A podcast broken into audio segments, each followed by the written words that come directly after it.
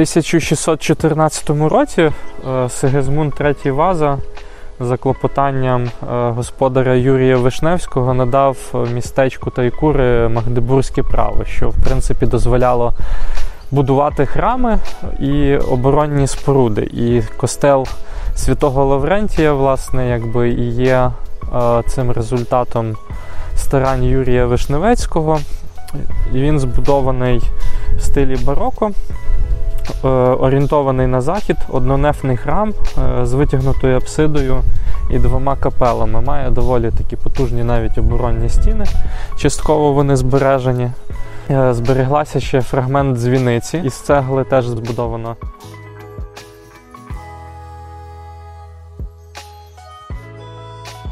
У 18 столітті цей храм переходить у власність сім'ї Пепловських які його е, добудовують, завершують, і також вони будують православний храм е, в Тайкурах.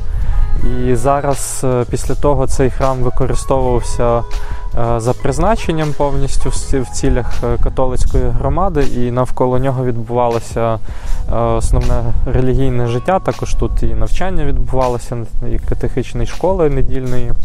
І теж тут відбувалося на території ярмарки поруч з храмом які надавалися завдяки могли проводитись завдяки Магдебурзькому праву.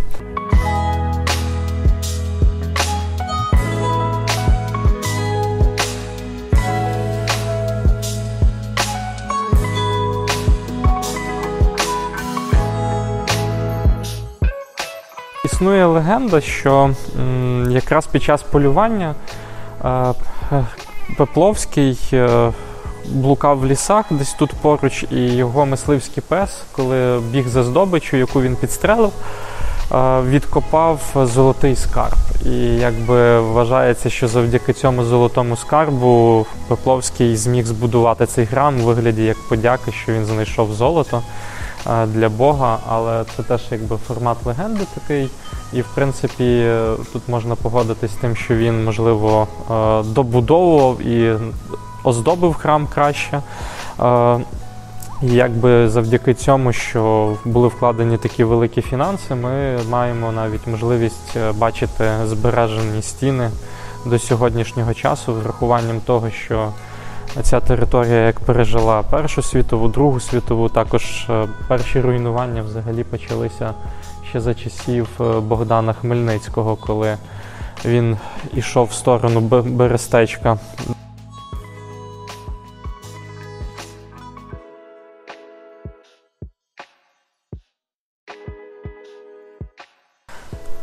Також е, в цьому костелі були поховання е, сім'ї Пепловських, можливо, навіть і якихось гілок сім'ї Вишневецьких. Тобто тут можна бачити якраз вхід в крипту. Ось Ми теж туди спустимось і там покажемо, що залишилося.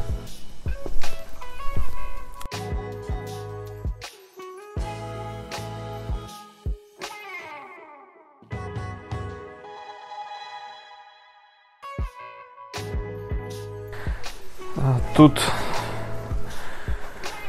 крипта, якщо уважно подивитись, навіть хтось акуратно поскладав кістки.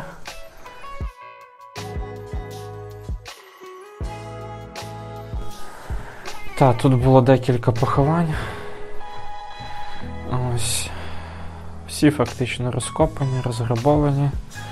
Ймовірно, це поховання були, як можливо, князів.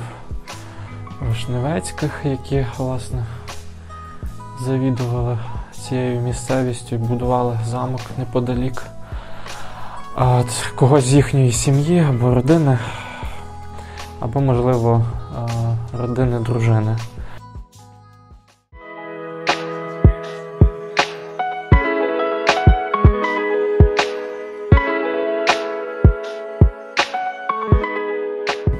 Це залишки замку в селищі Тайкура.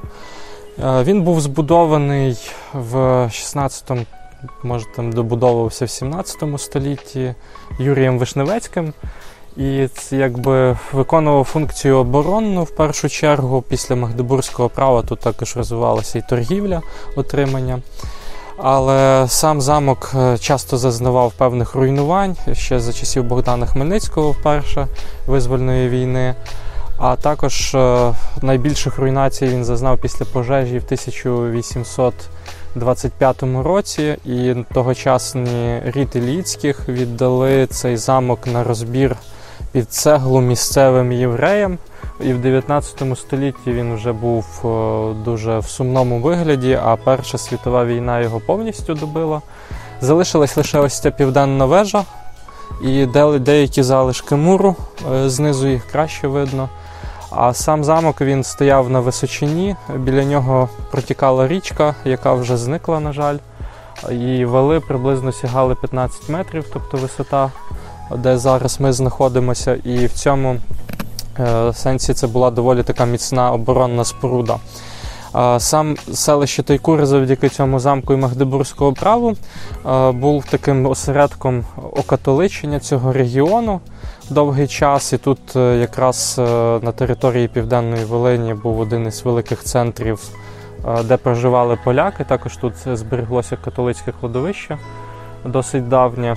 Також з селища Тайкури походить Ян Воронич, це католицький єпископ і е, поет, який написав декілька поем про Волинь, і в цьому плані е, якраз е, він унікальний, оскільки в нас фактично про нього майже ніхто не знає, і перекладів теж не зроблено, але водночас і в самій Польщі про нього також мало що відомо. Він очолював київську в Києві костел.